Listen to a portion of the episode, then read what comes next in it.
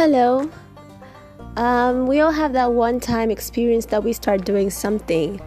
We start, say, we start to read as we grow up, we start to learn new things, we start to buy our own clothes, we start to buy our own um, furniture, we start to decorate our own houses, we get to buy our own homes.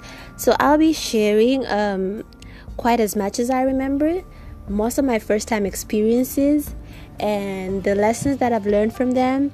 And I'm hoping that you enjoy and you can relate as an African child growing up and being raised, actually being born and raised in Africa, and what I've learned for every first time experience that I've had, um, living it up to what I am right now. I hope you enjoy and we can relate and you can tell me what you want to hear.